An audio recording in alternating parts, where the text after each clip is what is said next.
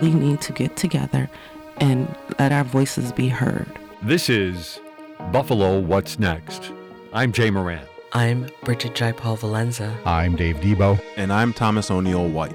After May 14th, how can we afford not to talk about race? About education, about segregation, about humanity. Since the dawn of this nation, racial violence has existed. The way we have designed our society has a big hand in what occurred in that Tops market. The suburban area, everywhere. We must work and teach our children. We need to make sure that we put more funding in our programs that help prevent gun violence and more money into art. If we're going to have some real healing, we've got to have space to tell some uncomfortable truths.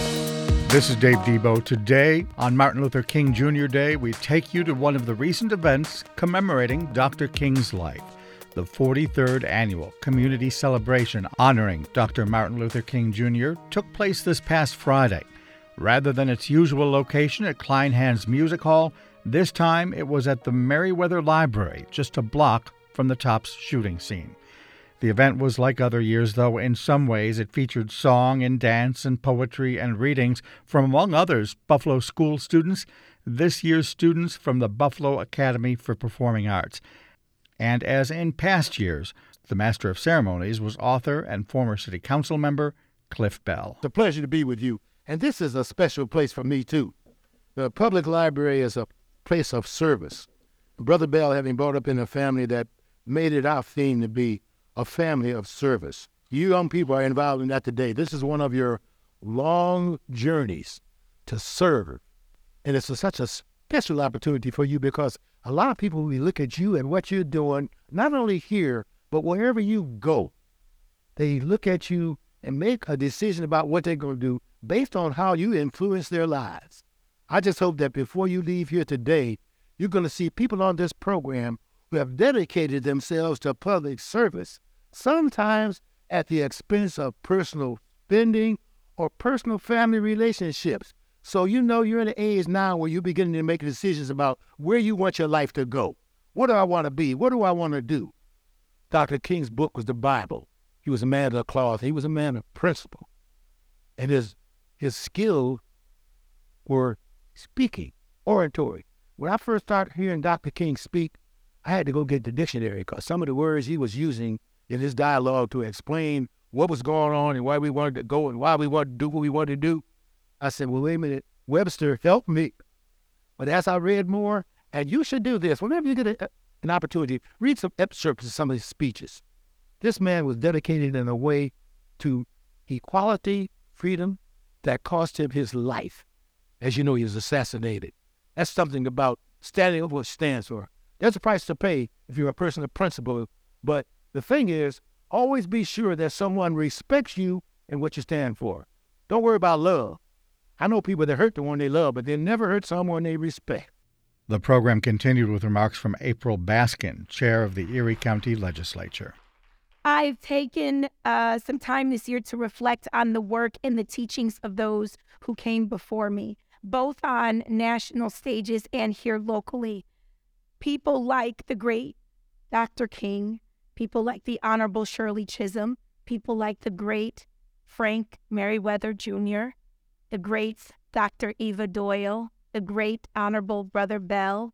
It is important that we recognize that these are leaders nationally and amongst us who understand that a community needs to understand how to obtain and wield power so that they can affect change.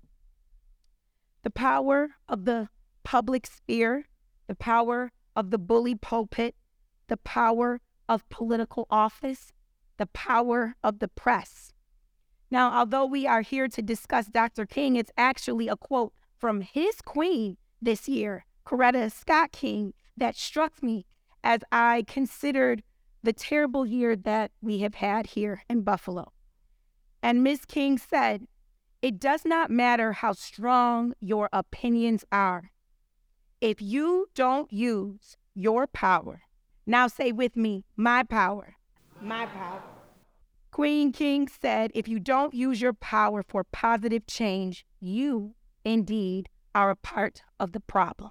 2022 tested our community to its limit. The recent blizzard exposed the continuing plight our most vulnerable community members face. And nearly three years after the start of the pandemic, and less than a year after a mass shooting, racial mass shooting targeted towards the Black community right here on Jefferson Avenue, many of our neighbors continue to live by the knife's edge. I have watched our community struggle against systemic racism in politics, systemic racism in economics, and systemic racism in healthcare. And this is why I've decided to dedicate my agenda and my work as a county legislator solely to equity, removing the barriers to access and empowering the Black community to develop resources, develop institutions, and develop businesses that serve their needs. I decided to figure out in every situation, every single day that I wake up, where do I have influence? Where does my power lie today? When the state and the county decided that they were going to give the Buffalo Bills a brand new stadium, I decided to look at where can I have influence in this situation? Now, that deal, once it's done by all the powerful people that make that deal, it has to come before me at the county legislature. I said, Ooh, I got some power here. And I immediately began to speak out. If we are going to take taxpayers' dollars, the public's dollars, and invest millions of it in a new state of the art NFL stadium, we must likewise get a part of this deal, millions of dollars that is going to be reinvested into our community. I fought for that. And right now we are negotiating that. We are going to have a brand new state of the art NFL stadium, and we are going to have, along with that, millions of dollars of reinvestment into community needs. And that's because I took that time to realize I'm not the governor. I'm not Mark Polk. I'm not the county executive. I'm not the Honorable Byron Brown, but I am April Baskin. And I got some influence in every situation. You have influence, and you got to figure out where it is, because if you don't, you are indeed a part of the problem. During the height of the pandemic, when people of color made up 37% of the positive cases in Erie County, all the while making up only 19% of the population. It drove home to me that this pandemic that hit us worldwide, it was disproportionately impacting Black people and Brown people. And so I said to myself, I'm no special fancy guru on health, but I do know this Black people and Brown people are suffering at a greater rate than our counterparts. And I have influence. I have something that I can do. So I wrote a law requiring the county to implement an Office of Health Equity to develop a division of the health department that will solely study the needs and the disparities of health in Black and Brown communities. I put that law up for a vote. It passed. And this year we have, and forever we will have an Office of Health Equity. But I'm only one person. I'm one elected official uh, of over 100 here in Erie County. But even though I'm one person, one single mother from the west side of Buffalo, I still realize that there is power within me. There's lots of things that I can do, and there's lots of things that I have influence over. My district, my children, and you too. You have the power influence. You can influence your classmates. You can influence your Sunday school class. You can have an influence on the people who check you out at the grocery store or at the local family dollar. You're a parent. You have influence over your children. You have influence over your workplace. You have influence over the people that work next to you. That's your power. What are you doing with your pulpit? If you're not using your power to affect change, if you're not influencing people to make a difference, if you're not figuring out every single morning, but what can I do? In my space. As Coretta Scott King said, you are indeed of the problem. And so, guys, I want to thank you for having me again. I love coming to this event every year. And I just want to encourage you as we lift up Dr. King, uh, let's remember the words of his wife and always tap into our power and our influence so we're not part of the problem, but we are a part of solving it. God bless you all. Thank you so much. Erie County Legislature Chair April Baskin at this year's Martin Luther King Jr. Day at the Merriweather Library. Now back to MC Cliff Bell. Something to think about and work on. Think about this democracy in America is in deep trouble. And if we don't speak up and have something to say about where we're going, it's going to happen. Silence is betrayal in many ways because when something happens to you and your family in your life that you disagree with, you ought to let it be known. Because if you don't say anything, it's going to happen.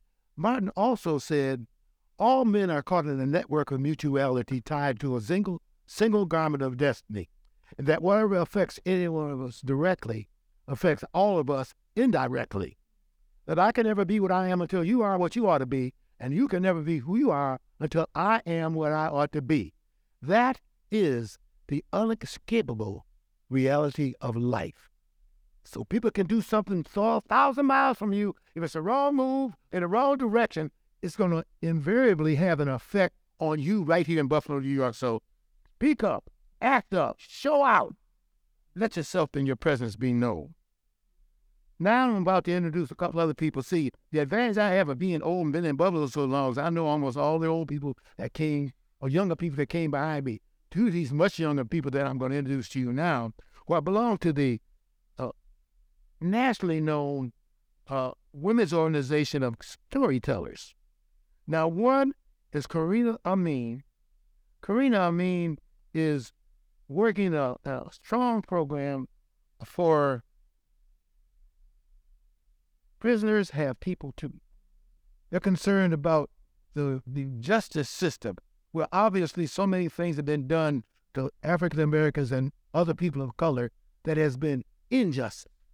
And she's working on that, and she's a great speaker. She's appeared on some of my programs of the Martin Luther King Celebration Committee that I chair for 30 years in the city of Buffalo. The other partner in this speaker setup is uh, Sister Holly, Sharon Holly. Sharon Holly comes from Jawanda Books. Does I say that right, sir? Zawadi. You know I'm talking about? If you don't know, you ought to keep quiet.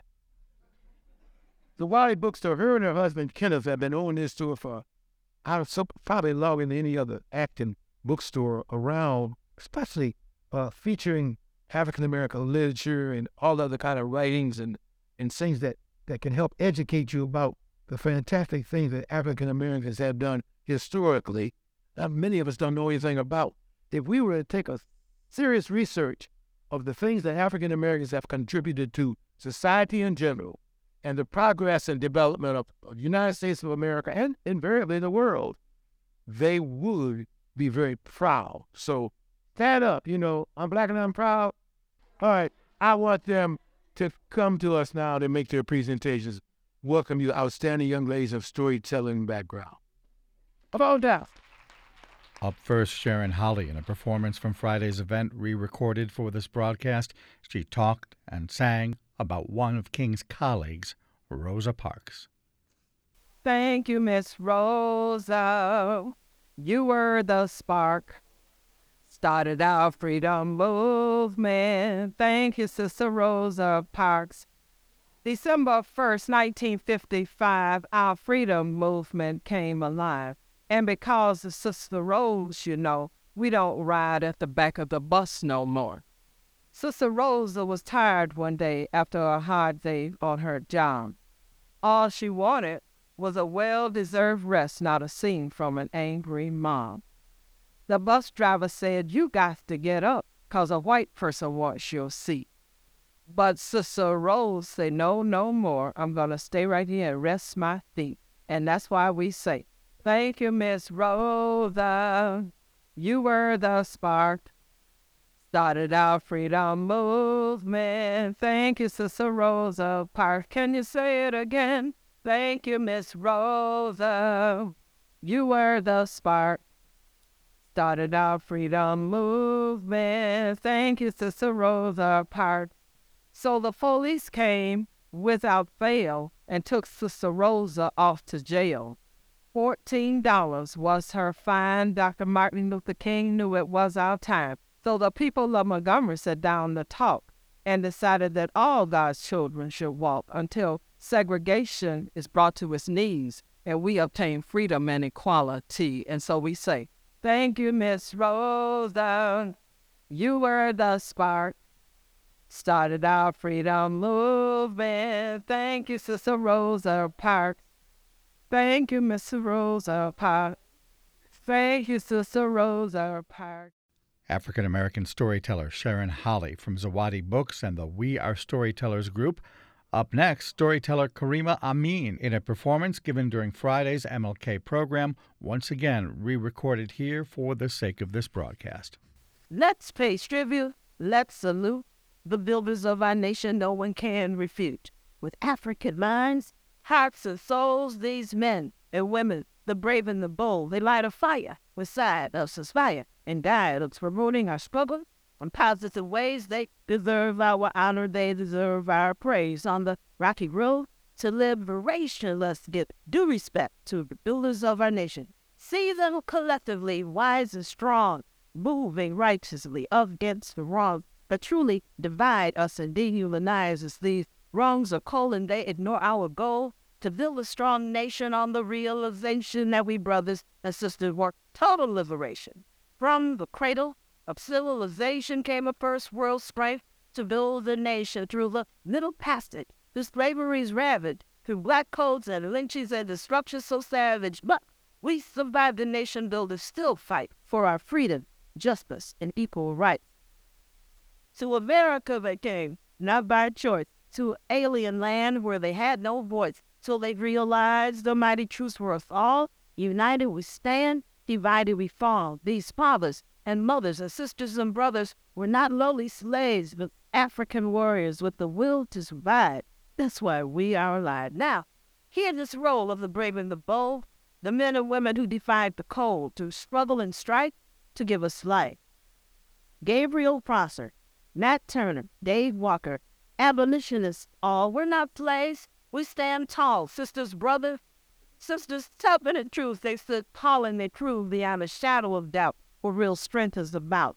Du Bois set the pace for the swift in this race towards justice and truth. Malcolm X did it too. Garvey led it his way. Ida B had her say. Booker T had his day. And they showed us the way through words, written and voiced. They said that we had the choice to lead or be led, and that blood might be shed. Dr. King told us to Rosa Parks and Fannie Lou that the ultimate prize would allow us to rise above ignorance and pain. We got a world to reclaim. Oh, it's a mighty legacy that will set us free and take the chains from our brains so that we can reclaim a sense of power and strength that makes us women and men. Woodson, Rogers, and Clark brought us out of the dark. Bethune and Mays said there'll be better days. Huey P., Stokely, Rap, they were the cats with the mat. Frederick Douglass, of course, said that we must enforce our demands in, in a way that will say we don't play. It's a mighty legacy that will set us free. So let's pay tribute, let's salute the builders of our nation no one can refute. With African minds, hearts, and souls, these men and women, the brave and the bold, light a fire inside us, inspire and guide us, promoting our struggles in positive ways. They deserve our honor. They deserve our praise. Up next, a series of monologues and remarks recorded for this broadcast, written and read by various students from Buffalo's Academy for the Visual and Performing Arts. This introduction is excerpted from an article by Hannah Cox. Martin Luther King Jr. once said, True peace is not merely the absence of tension, it is the presence of justice. In order for this country to truly find its way back to the domestic tranquility promised in the U.S. Constitution, there's much injustice to be reckoned with. The symptoms of our civilization sickness are visible all around us. Over the past year, citizens across the political spectrum and in various countries resorted to violence to call attention to the abuses of government. But when citizens employ violence to fight wrongdoing, they often amplify their original problem, create new victims in their wake, empower government forces to enact draconian responses, and lose the sympathy of those they need to persuade in order to effect change. So, what should be done about injustice? We cannot merely accept it. How can we effectively fight back? The answers can be found by examining those who have successfully challenged injustice before us and won. In honor of one such man and the day set aside to remember him, let's study Martin Luther King's genius theory of change. It's important to note that MLK also studied those who came before him. He discovered the Gandhi and his teachings on nonviolence while he was in seminary. As a Christian, King noticed many parallels between these teachings and his own worldview, which instruct followers to love their enemies, pray for those who prosecute them, and turn the other cheek. King later wrote, I came to see for the first time that the Christian doctrine of love operating through the Gandhian method of nonviolence was one of the most potent weapons available to oppressed people in their struggle for freedom. He laid those principles out in his 1968 book, Stride Towards Freedom, The Montgomery Story. And what follows, what follows is our own interpretation of them through poetry and movement. Principle 1. Nonviolence is not for the faint of heart. The world can take so much out of you. but you endure can transform you and throw in a mountain just for you to climb. Then you're put in a maze, struggling through paths you have to find your own way. And it was hard, and it will always be, but you fought and transformed gracefully. The hardships we face are burned out. We are now embraced with the new mindset that has replaced God's love. You've reached the end of that maze, so take your final bow. It was hard then, but it's going to get better now. Dr. Martin Luther King Jr. wanted peace and freedom for the African American community. He wanted all of us to be equal, to come together as one. He had a dream. We are still judged by the color of our skin and not, but, and not loved by the content of our character. No matter the shades of skin, he dreamed to soak in the hands of love its people of all ethnicity. To embrace the diversity of our community, to break generational hatred, and spark a new beginning. Love conquers hate, always and forever. Cast thy burden upon the Lord, and he shall sustain me. He shall never suffer the righteous to be moved. This was instilled in me. Convey in God, and he will bless and save you. But the universe will bring you justice. The universe values balance. I believe that everything will balance itself, and that justice is a form of balance, a balance we can guide and nurture, but it walks with you on this journey. The universe is funny that way. It sits on your shoulders, watching you battle through life. It breathes through you and understands you, but it doesn't cry or bleed with you. It's a conditional type of love. Non-violence is the condition here.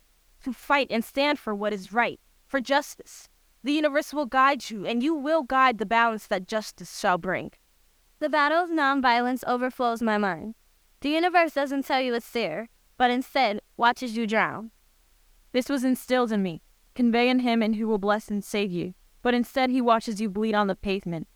Stand up, stand tall, wipe your tears. Had a faith. Stand up, stand tall, wipe your tears. Convey in him, for you're all in him, and justice will be yours. The students from Buffalo's Academy for the Visual and Performing Arts. This is Buffalo What's Next, bringing you highlights of this year's 43rd annual Martin Luther King Day celebration. The event closed this past Friday with a performance from Buffalo Poet Laureate Jillian Hanesworth, reading several poems, but here now she presents Black Boy. I wish the little black boy did something wrong. I wish the police yelled freeze, and the little black boy came barreling at him, aiming a gun at ease, actually life threatening. So when the cops have to fight and the bullets take flight, no one has to hide and no one has to lie because the little black boy did something wrong this time. I wish the video of the incident leaked on Facebook and the whole world tuned in to get a better look, and we could all collectively say, yeah, that sucks, but he had it coming all along because this time the little black boy did something wrong. I wish I could watch it on TV with my nephews and say, You see what he just did? That's something you should never do because it's easier to explain why he's laying dead in the street, bullet wounds still steaming from the lead and the heat, than to say no justice, no peace, or RIP when the little black boy did nothing wrong. And it's easier to explain what's wrong and what's right, what's black and what's white than the in between where gray lies. And it's easier to mourn the loss of someone, a mother burying her son, when you can look at her and say, I'm so sorry, mama, but this time your little black boy was wrong. Black Lives Matters is not a badge of honor. It's not a hate group. It's a message to our youth. It's a reminder saying you mean something in a world where if you go 10 miles over the speed limit, they might try to kill you. And I am so sick of saying, put the guns down, little black boys. The right to bear arms doesn't apply to you. And if your jeans are too baggy or your voice is too loud or you know your rights or you live on the good side of town or you live in the hood or your job is too good or your car is too nice or your skin ain't light or your money is too long or your personality is too strong, be careful out there because you might be gone even if you're a little black boy who did nothing wrong. And in case you haven't noticed, we're still singing the same song. See, we've always been chosen when it was time for the killing, the way you choose a tomato that's ripe for the picking. I thought targets were red. When did they become black? I thought the abuse of power was dead. When did it come back? And maybe it never left. But when did it get this bad? When did the allure of equality make us wave the white flag? We've always protested the killings. We marched when Dr. King had a dream. He preached a message of freedom and we believed everything. We looked to the hills with hope of free and better days, but we didn't notice that we were still targets, just targets in different ways. They didn't kill us as much, but we were still their slaves. And they used systematic oppression instead of whips and chains. They compared us to each other, like some were better, not the same. Like we weren't all stuffed onto the same boats, like we didn't get here the same way. They locked us in cells and they threw the keys away. They left us broken in the hood. They didn't even need a grave. They sent us to the schools that were falling apart. When we finally found our leaders, they stabbed us in the heart. They sicked their dogs on us and they hung us from trees. They made it very clear that we were never really free. You see, we drank from different fountains. Success with different tools. We used the back door. We followed different rules. We were taught that we were different and that different ain't right. That's why to this day, speaking proper is speaking white. But as our standards rose, their fears grew. They were stunned when we sat at that counter singing We Should Not Be Moved, and they were afraid when Rosa Parks sat at the front of the bus, and when a white man went in her seat, she refused to get up. They panicked when Malcolm X gathered a group of his brothers, when we policed the police and made life safer for each other, and when Angela Davis proclaimed, We ain't scared no more. We gave the ones who wanted us afraid a new goal to reach for. They realized they couldn't kill our spirits. They couldn't kill our souls, they couldn't kill our minds, and they couldn't kill our hope. So they targeted our black boys who did nothing wrong and they killed them for wearing hoodies and playing with toy guns. They choked them for selling loosies, ignored the I can't breathe, and they didn't get in trouble. They seem to walk away scot free, but we can't let them get away with anything. So while they target us as individuals, we have to build our team. We have to show our youth that they are worth something and teach them to aspire for more than a pair of Jordans and some bling. When you know better, you do better. So allow me to preach. There is nothing we can do. There is no goal beyond our reach. We are culture creators. They want to be like us, match our style, match our swag, and it still ain't dope enough. They will try to keep us down and they will continue to be mad. So let us be great. Ignore the hates. As a matter of fact, they should target that. Buffalo Poet Laureate Jillian Hanesworth from the annual Dr. Martin Luther King Jr. Community Celebration. This year it was held this past Friday at the Merriweather Library, just within sight of the Tops shooting location on 514. I'm Dave Debo. Stay with us. Jay Moran and historian, columnist, and author Eva Doyle are next. This is Buffalo What's Next on WBFO. Our region is home to some of the finest communities in the world. Explore them through the Our Town series produced by WNED PBS, but captured by community members on the Buffalo Toronto Public Media YouTube channel today. WNED Classical has been conducting interviews of their own on YouTube with the classical music community. Have you ever wondered what goes into the performances you hear on WNED Classical? Head on over to our Buffalo Toronto Public Media YouTube page to see the collection of interviews that we've orchestrated. And be sure to subscribe so you don't miss the next one.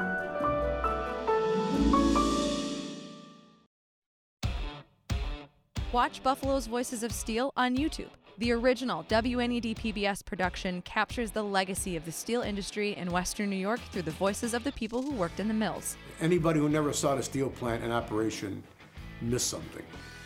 I always told my kids that they really missed to see what it was like to make steel.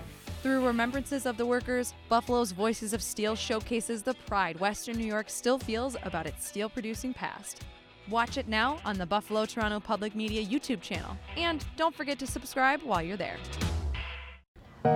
This is Buffalo What's Next, where we have conversations with the community about moving forward. To have your voice heard, press the Talk to Us button on the WBFO app, and we'll work to get your questions and comments on the air. Join us on Twitter at WBFO or email us at news at WBFO.org. Together, we'll have the conversations that are needed. This is WBFO, your NPR station. And we continue now with more on the life of Dr. Martin Luther King, including a look at his Buffalo visit in 1967 Historian, author, and columnist Eva Doyle is with WBFO's Jay Moran. Maybe just take us back to the 1960s. I know Dr. King made a, a visit to Buffalo. What do you recall about that visit? Uh, I was uh, in my 20s at that time, and um, so I, I really had not remembered it until, because I'm always doing research, being a, writer and a historian. So I looked it up and I found out that Dr. King came to Buffalo on November the 9th, 1967. And he spoke at Kleinhans Music Hall. He was invited by the graduate students of the University of Buffalo to come. And uh, a few weeks, uh, maybe about three weeks before he came here, Dr. King was arrested for protesting, um, and um, uh, with uh, some of his colleagues before he came to Buffalo, and then he spoke here at Kleinhans to a large audience. Members of the student body of the State University of New York at Buffalo, it is always a very rich and rewarding experience uh, when I can take a brief break from the day to day demands of our struggle for freedom and human dignity and discuss the issues involved in that struggle uh, with college and university students. And, and he spoke on a number of issues. Now, this was actually a little bit during the time uh, after the Buffalo riots. We had a lot of riots in Buffalo um, Jefferson and William Street. And so he came to Buffalo. He did meet with some of the black political leaders, but there was another group of African American clergy in Buffalo who did not re- welcome Dr. King's visit to Buffalo at that time. And and actually they refused to meet with him because Dr. King, they considered him to be at that. You have to remember the time we're talking about, 1967. Sure they can t- felt that he was too controversial, and they actually feared for their own lives. Dr. King was outspoken against the Vietnam War, and that scared a lot of people because a lot of people felt that he should really stick to civil rights and not get involved with international issues. But Dr. King was very concerned about it because in his speech, he talked about all the resources going to the war when we had so many issues here in our country. He was very concerned about the poor. We could eradicate slums. We could get rid of poverty. And the beautiful thing about it is that when you get rid of poverty for the black man, it uplifts the whole society. Because I'm concerned not only about the poverty of the Negro, I'm not unmindful of the fact that American Indians are poor. I'm not unmindful of the fact that my Puerto Rican brothers are poor.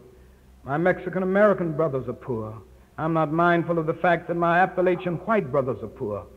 And by solving the problem of poverty for the black man, it will solve the problem of poverty for every person who is poverty stricken in this nation. America has the resources, and in the civil rights struggle, we've got to gear our efforts toward bringing this kind of program into being by putting pressure on the powers that be what worries me so much is the question of whether our nation has the will. Certainly we could do it. We have this year a national gross product of some $780 billion. And yet some 42 million people are poverty stricken. The resources are here, but the will isn't here. And I'm afraid that our national administration is more concerned about winning what I consider an ill-considered and unjust war in Vietnam than about winning the war against poverty right here at home. We spend approximately $500,000 to kill every enemy soldier in Vietnam, while we spend only $53 a year in the so-called war against poverty, which isn't even a good skirmish against poverty for every individual that is considered poverty-stricken. When he came, he not only spoke of against the war here in Buffalo at Kleinhans, but he spoke, spoke on a lot of issues. He talked about integration. He talked about race. Tonight I want to talk with you from the subject, the future of integration. There seems to be a desperate and even poignant question on the lips of thousands and millions of people all over our nation and all over the world. They're constantly asking whether we are making any real progress in the area of race relations. And in seeking to answer that question, I always try to avoid a superficial optimism on the one hand and a deadening pessimism on the other hand. And I try to emerge with what I consider a realistic position and the realistic answer seeks to combine the truths of two opposites while avoiding the extremes of both. And so, with the optimists and race relations, I would say we have made some significant strides over the last few decades. But then I would have to agree with the pessimists that we still have a long, long way to go. And it is this realistic position that I would like to use as the basis of our thinking together as we deal with the whole question of the future of integration. He was not afraid to speak truth to power, so that scared some of the black clergy. But you know, if you go back and study history, that happened too when he went to Birmingham. That's one of the reasons that Dr. King wrote the letter from a Birmingham jail because some of the black leaders they felt that he shouldn't come there. They they, they looked up Dr. King as being a troublemaker. So when he wrote that letter from the Birmingham jail, he didn't have a, a lot of paper, and so he wrote it on pieces of tissue paper mm-hmm. and, uh, mm-hmm. to say, "I'm here in Birmingham because injustice is here." Now, fast forward to today, uh, certainly we honor and we reflect on the work of Dr. King. But I, have always felt this, be, being an educator, I, I, I taught school in Buffalo for more than 30 years. I always felt that people really did not know the life of Dr. King. Hmm. Because if you think about it, whenever people talk about Dr. King or you see images on the media and the news, he's saying the I Have a Dream speech, which is which was one of the greatest speeches that has ever been written. I take nothing from that. I am not my, unmindful that some of you have come here out of great trials and tribulations. Some of you have come fresh from narrow jail cells. Some of you have come from areas where your quest, quest for freedom left you battered by the storms of persecution and staggered by the winds of police brutality. You have been the veterans of creative suffering. Continue to work with the faith that unearned suffering is redemptive.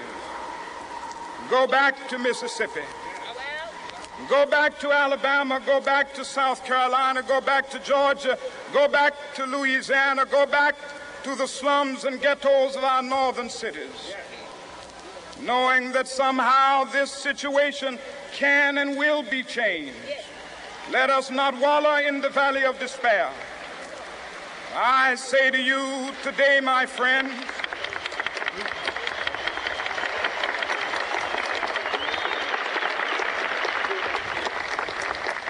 So even though we face the difficulties of today and tomorrow, I still have a dream. It is a dream deeply rooted in the American dream. I have a dream that one day this nation will rise up and live out the true meaning of its creed. We hold these truths to be self evident that all men are created equal. I take nothing from that. But my question has always been had we reduced Dr. King to that speech, I have a dream, and we have not really taken the time to learn about this man and all the things that he was, that he stood for. And uh, so I made it my business as an educator to make sure the students really did know about Dr. King, and not not just that one speech. I used to write plays when I was teaching at the Campus West School, and you know when I first started teaching there, Mr. Moran, uh, I taught there for the last 25 years of my career, but I I found out that nobody in that school at that time now was really doing anything to really celebrate Dr. Martin Luther King. So I decided, and I got permission from the administrator, to every year I did an assembly program with my students for 18 straight years. I did this assembly program, and I had my, my students put on a play I had them memorize his, his, his speeches. Not only I have a dream, but the I was a drum major for justice. All these speeches. Every now and then, I guess we all think realistically yes. about that day when we will be victimized with what is life's final common denominator. That's something that we call death we all think about it, and every now and then I think about my own death and I think about my own funeral, and I don't think of it in a morbid sense. And every now and then I ask myself, what is it that I would want said? And I leave the word to you this morning. If any of you around when I have to meet my day, I don't want a long funeral.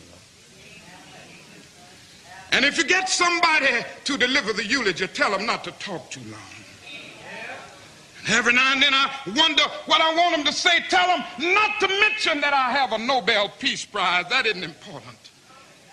Tell them not to mention that I have three or four hundred other awards. That's not important. Tell them not to mention where I went to school. I'd like somebody to mention that day that Martin Luther King Jr tried to give his life serving others. I'd like for somebody to say that day that Martin Luther King Jr. tried to love somebody.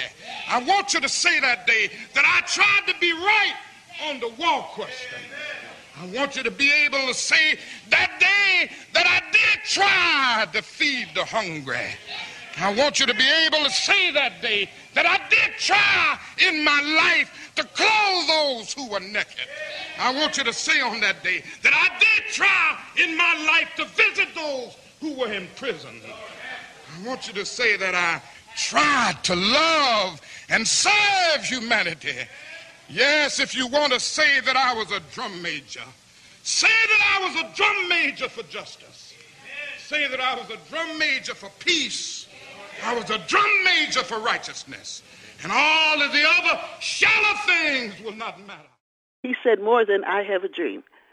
And so um, during that 18 year period, I was able to talk to the teachers, and I had students in that whole school from kindergarten to eighth grade participate every year in the Dr. King program. That was one way I was able to teach the students and to expose to the teachers more about the life of Dr. King. So that's the only regret I had all all these years that we really have not learned as much as we could about Dr. King and some of the things that he stood for. I'm going to follow up with this question though for you eh, because you did this research and and that's very commendable and obviously it's eh, important. At the same time, can you recall your feelings about him during his lifetime, during that time where he was such a, a part of the of the front page news and of course uh, his tragic death as well? Yes. Um, like everybody else in, in America, uh, when Dr. King was assassinated, it um, affected me and everybody else. That this man who was preaching nonviolence, that he was preaching um, the need for peace, not only in America but all across the world, that his life would be taken by an assassin's bullet. Um, a person who was uh, one of the white supremacists during that time, and and you know I I I was always reading about Dr. King, and one of the books that I read was a book called A Knock at Midnight, and I would suggest to people if they could get that book, read that book. It's a collection of sermons uh, by Dr. King and he talked about the fact that in the midnight or hour was when you would sometimes get bad news.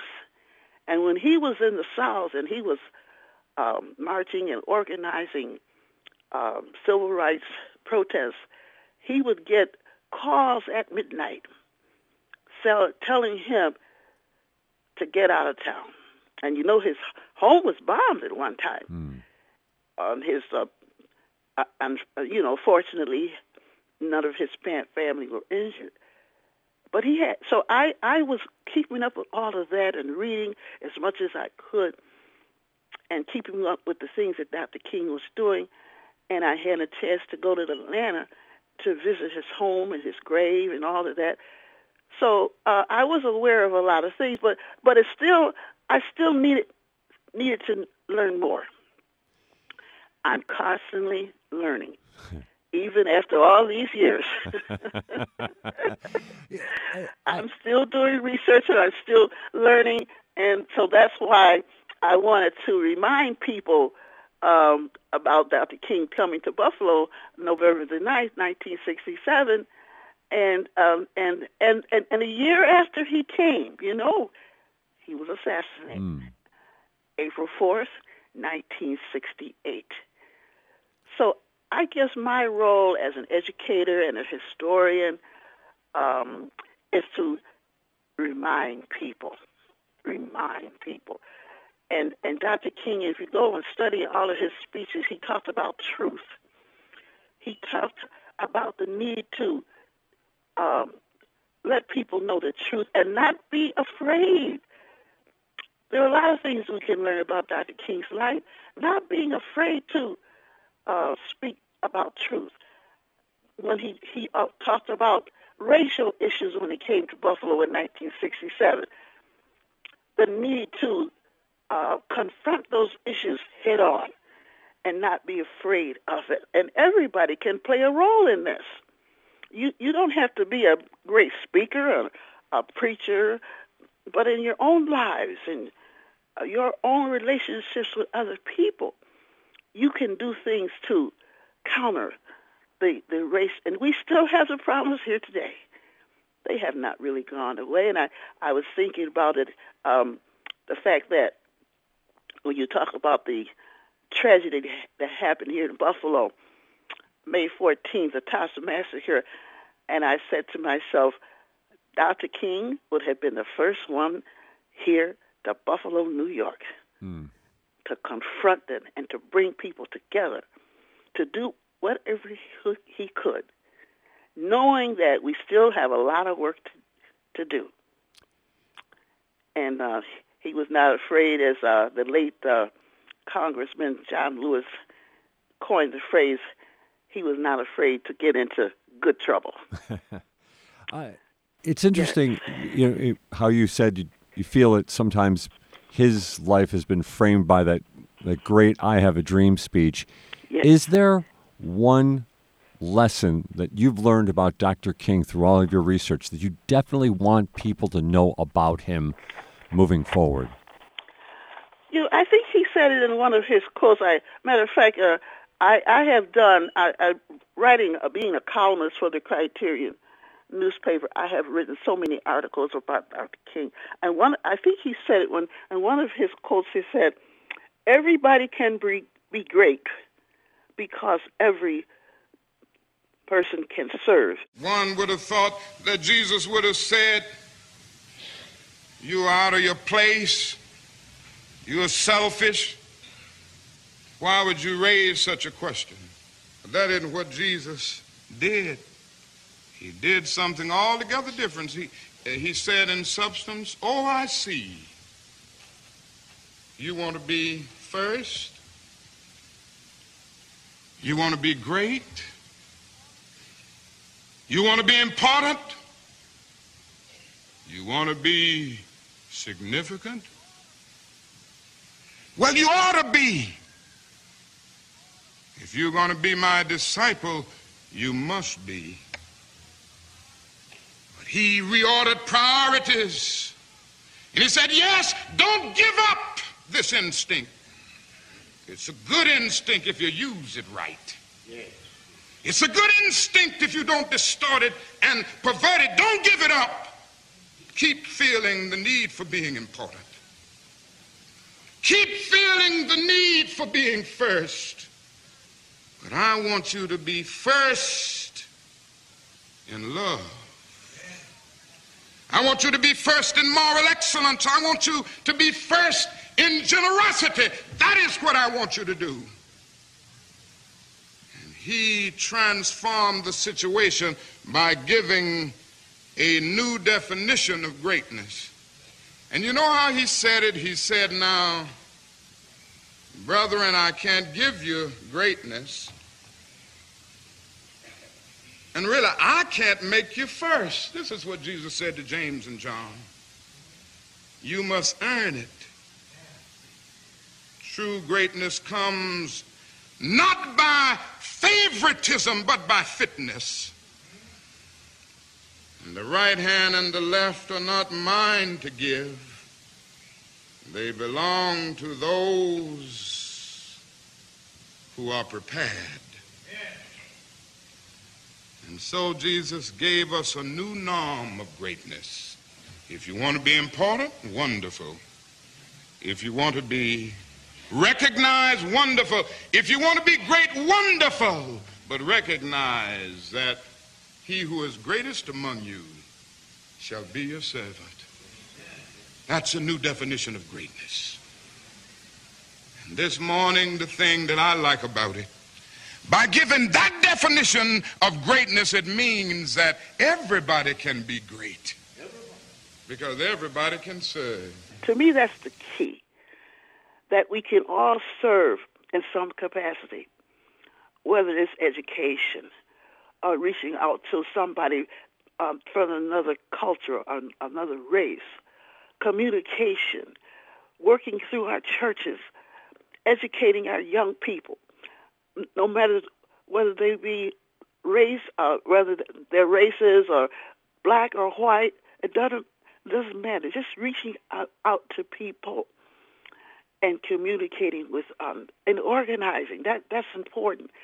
So so I think just to serve. One of the things I think that has come out of the life of Dr. King, and I'm, I'm and I see this a lot, is uh, we have um, a on his holiday or his uh, celebration, we have people doing um, a Martin Luther King Day of Service.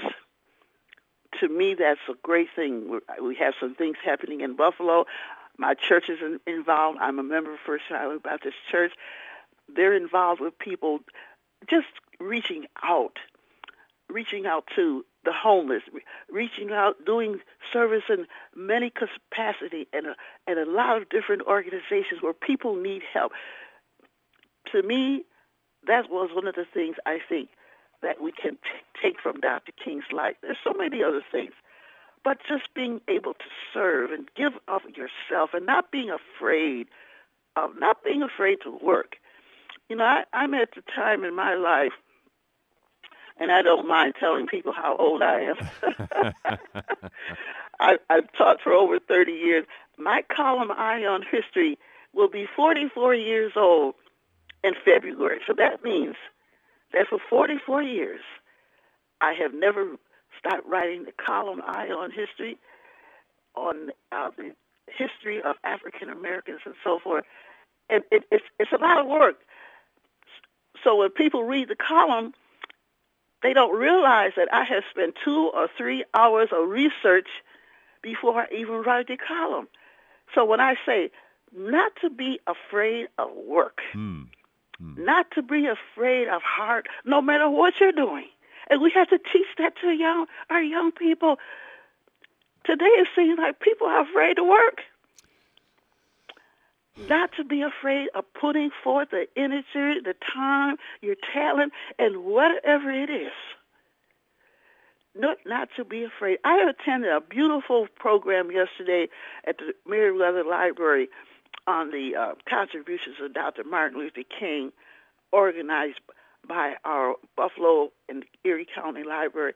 And there were a group of students there performing from the Academy for Visual and Performing Arts in Buffalo.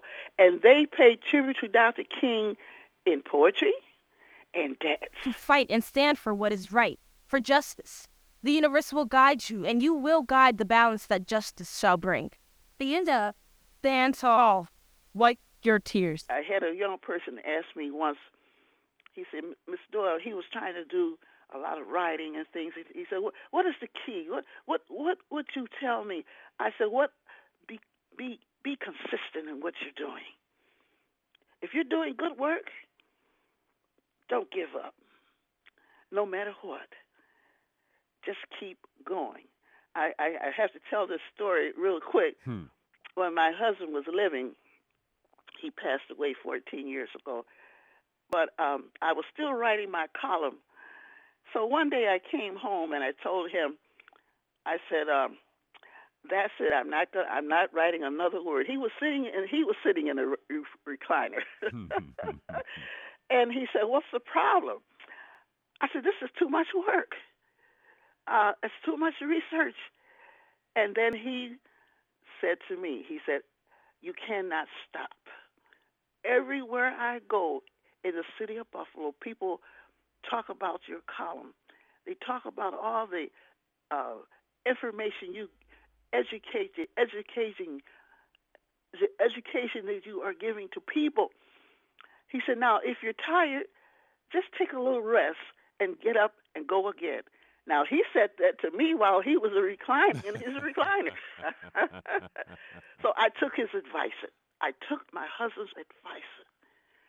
That's why I continue to read, to write this column, to do the research, and to share as much as I can.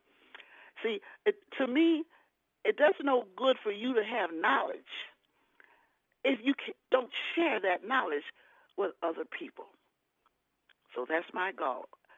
Uh, as a senior citizen, uh, I uh, my favorite. I always tell people that I consider Western New York to be my classroom. Hmm.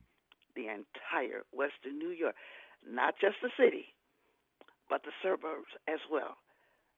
To teach everybody and share, because it might help somebody. It might make a dis- difference in somebody else's life. So I'm continuing to teach in any way that I can. Well, Dr. Eva Doyle, thank you very much for teaching us a little bit about Martin Luther King, and thanks for joining us on And WBFO. thank you for inviting me. I really appreciate it. Historian, author, and columnist Eva Doyle is with WBFO's Jay Moran. And Buffalo What's Next is a podcast. Just a reminder, you can subscribe wherever you get your podcasts, or you can just listen. We rebroadcast each night at 9 and on demand at WBFO.org. This is WBFO and WBFO HD1 Buffalo, WOLN Olean, and WUBJ Jamestown. I'm Dave Debo. Thanks for listening.